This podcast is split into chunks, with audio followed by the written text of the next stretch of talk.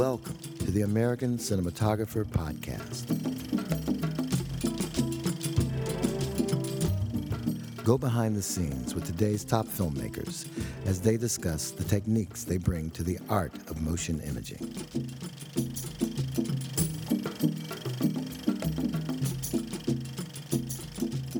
This is Jim Hemphill, contributing writer for American Cinematographer magazine, and I am pleased to welcome you to today's American Cinematographer podcast.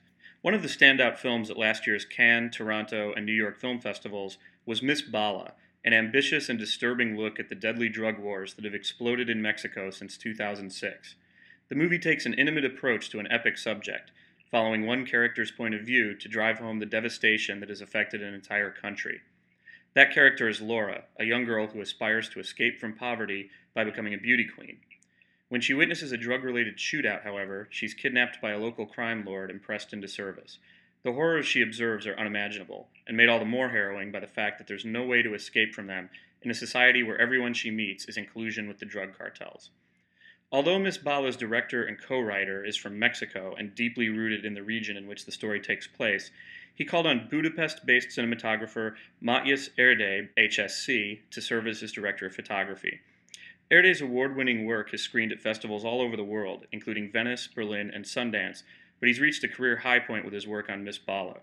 Shooting in a highly subjective style that privileges his heroine's outsider perspective, Erdei nevertheless manages to imply a much wider canvas in his widescreen depiction of a country on fire. Uh, before we talk about Miss Bala, I was wondering if you could talk a little bit about your background. When did you first become interested in cinematography?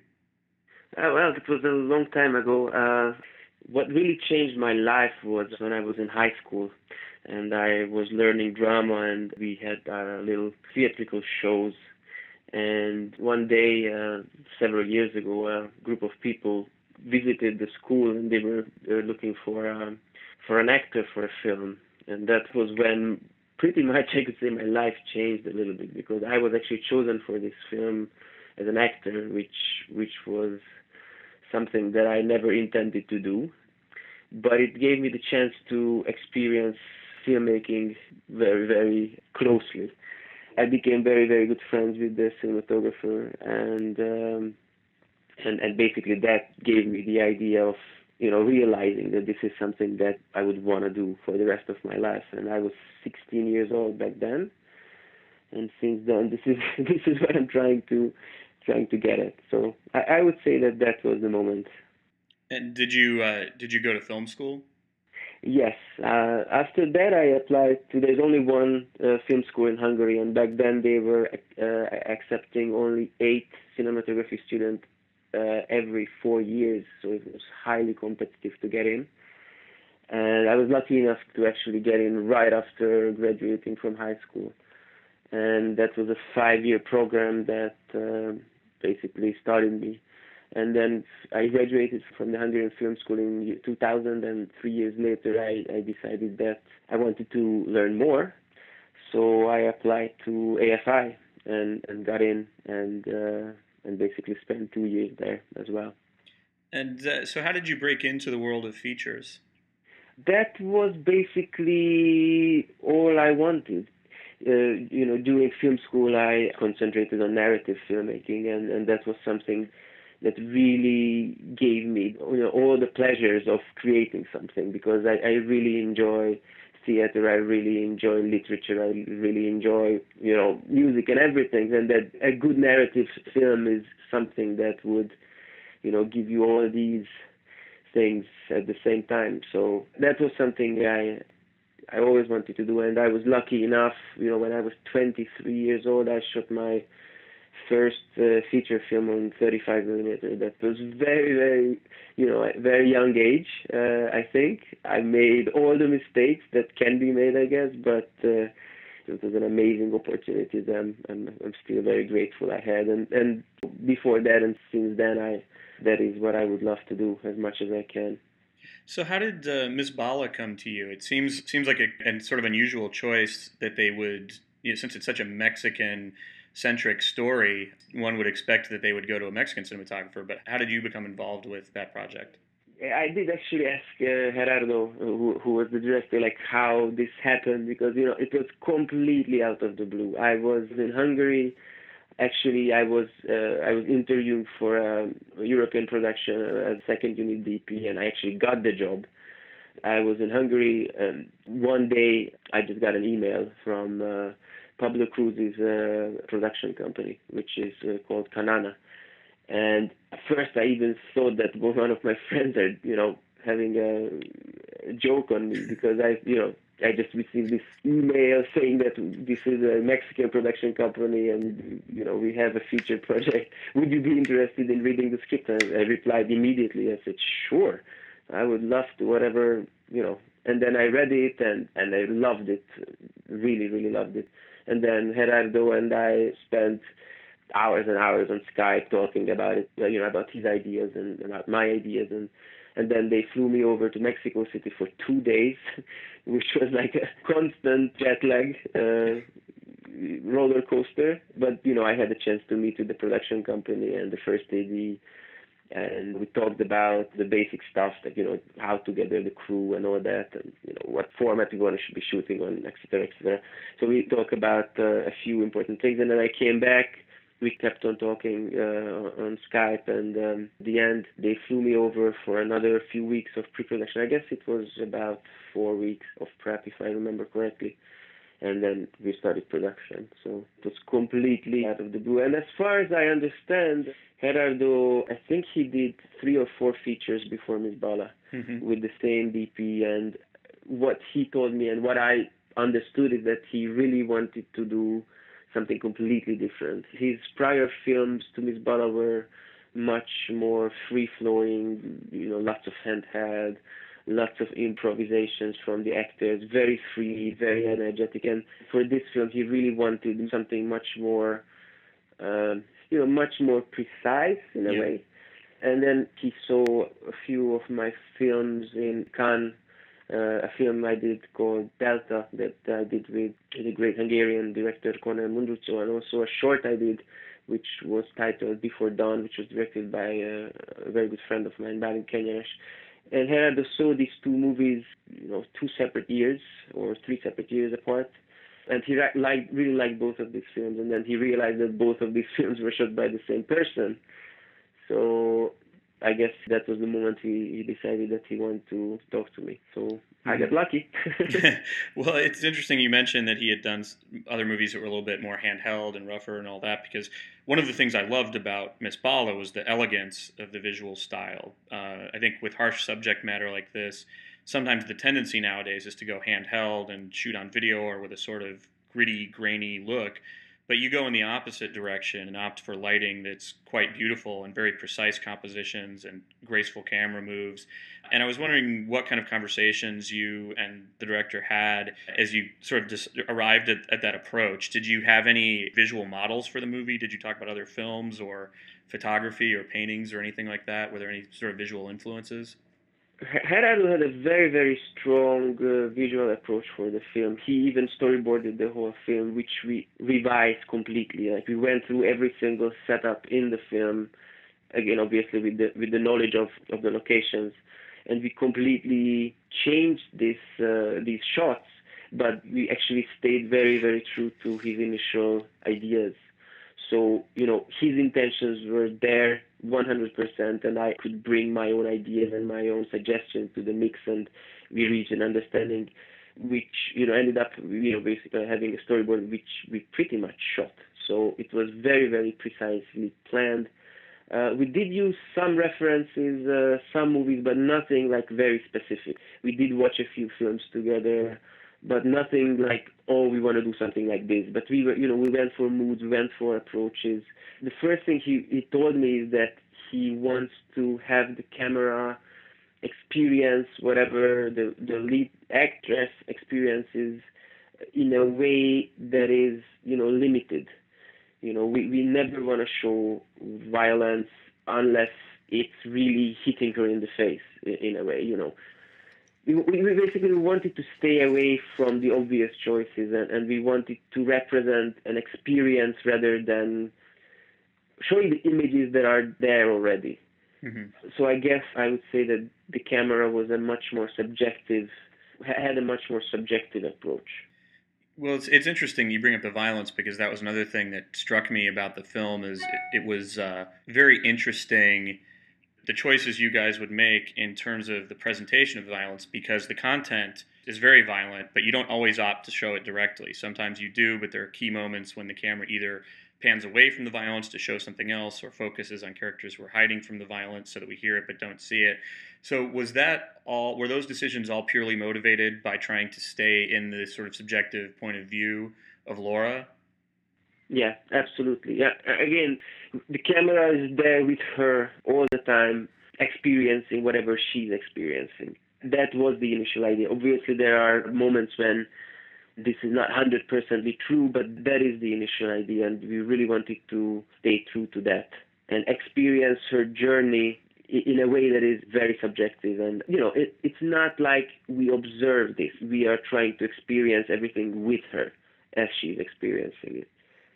You, you mentioned that when you came to uh, meet with the production company, you had conversations about the format. And another thing about this movie is the widescreen compositions are really striking. And I'm curious uh, about what format you used. Were you shooting with anamorphic lenses?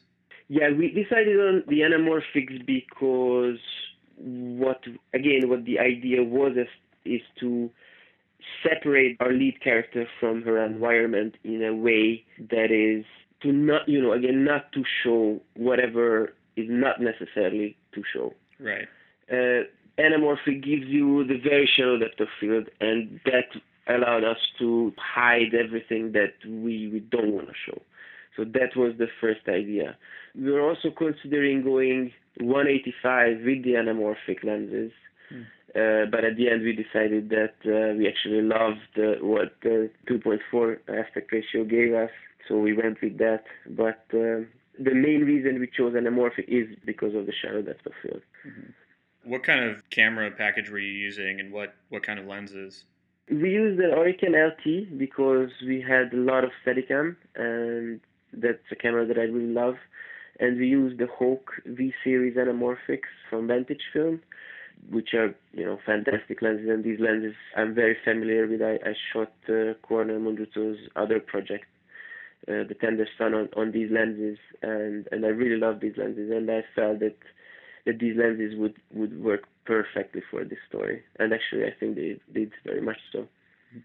Did you did you make a conscious decision not to rely heavily on close-ups because for the most part the camera maintains a certain distance from the actors it seemed to me. I was wondering what your philosophy was about that if that was something that you guys discussed ahead of time to not get in too close. I guess it comes down to coverage. What we decided very, very early on, and, and this was something we did in the prep uh, when we, you know, basically created the shot structure of the film, is to create shots that are telling the story in themselves. So we were not going for coverage, we were trying to find shots, usually like moving masters, I would say that this is probably the best way to describe these shots, that are meaningful in, in their own.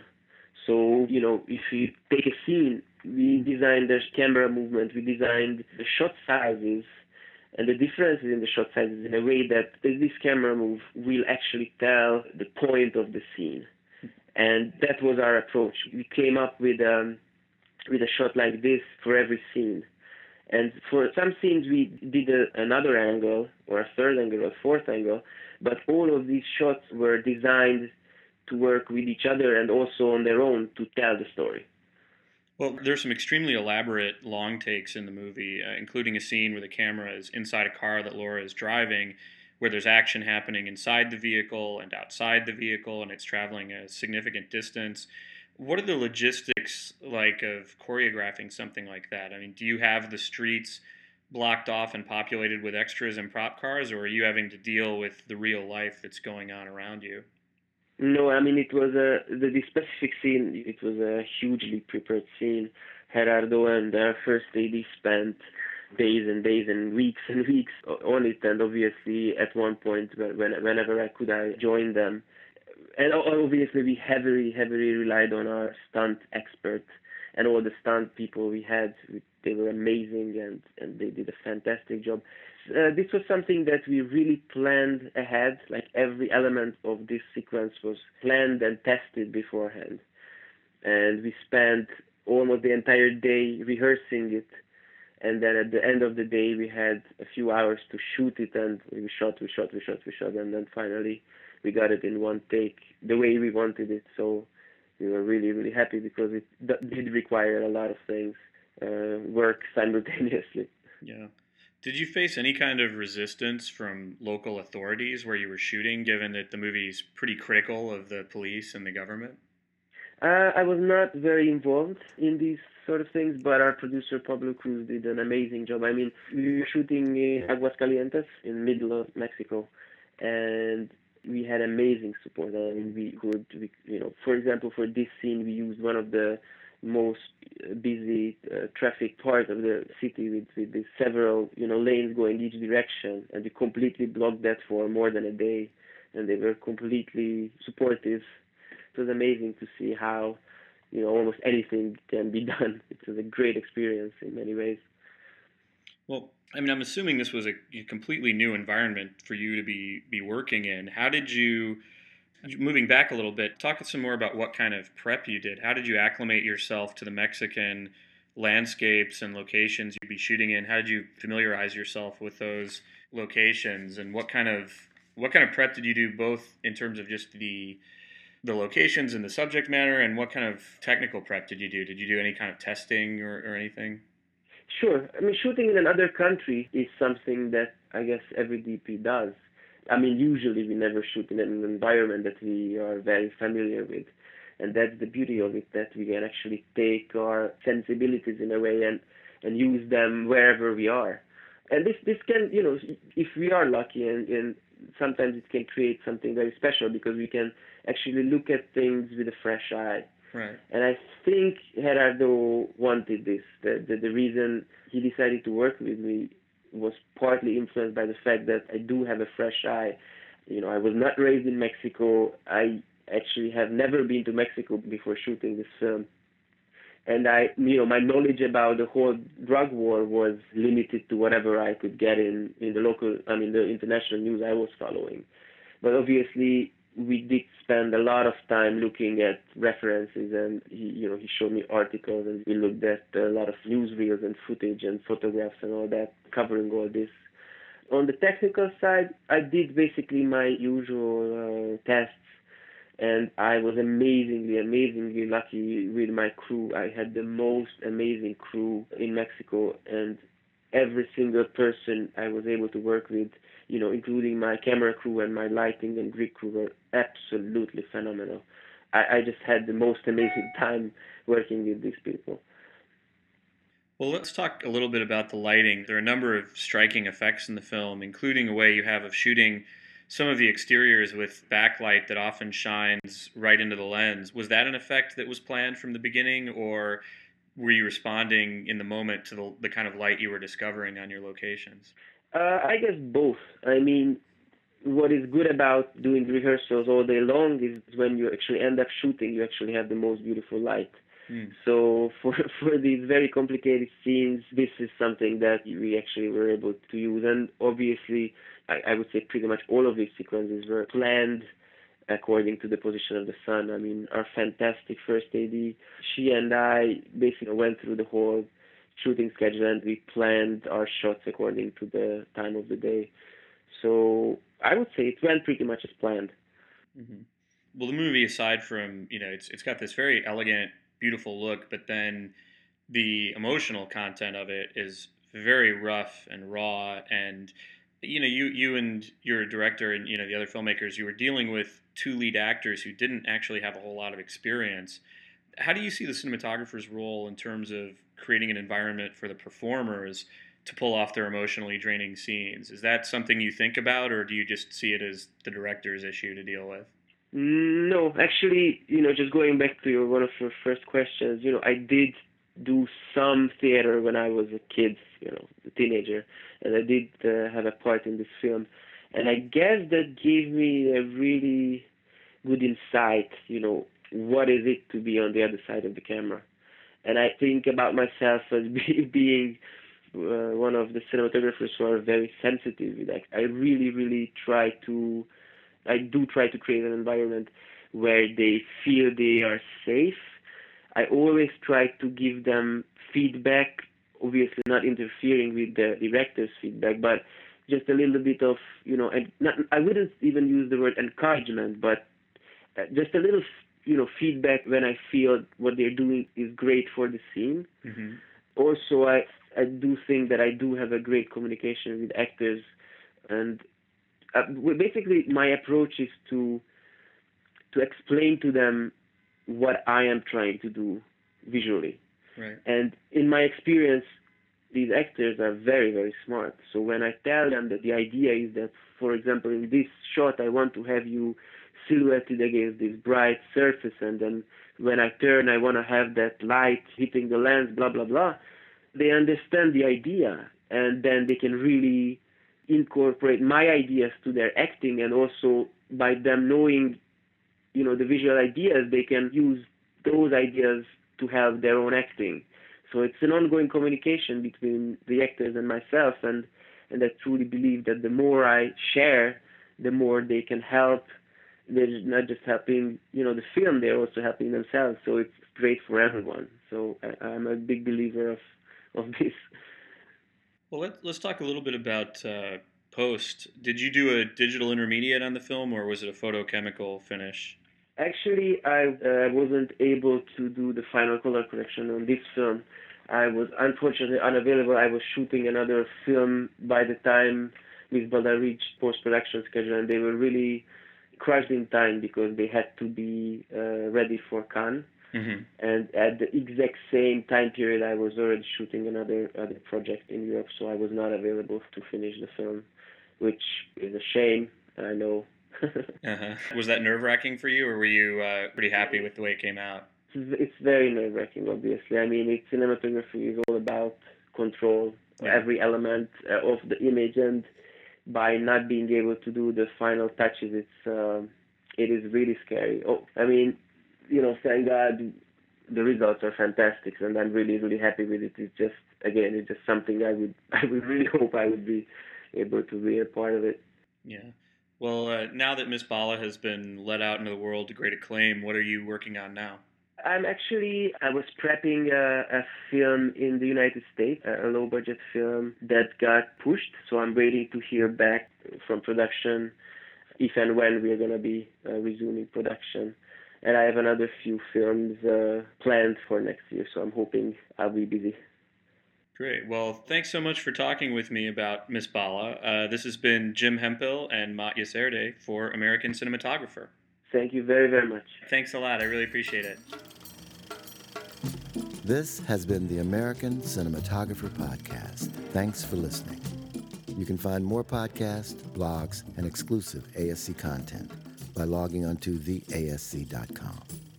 This podcast has been brought to you by the American Society of Cinematographers, a nonprofit organization dedicated to promoting the art and craft of cinematography.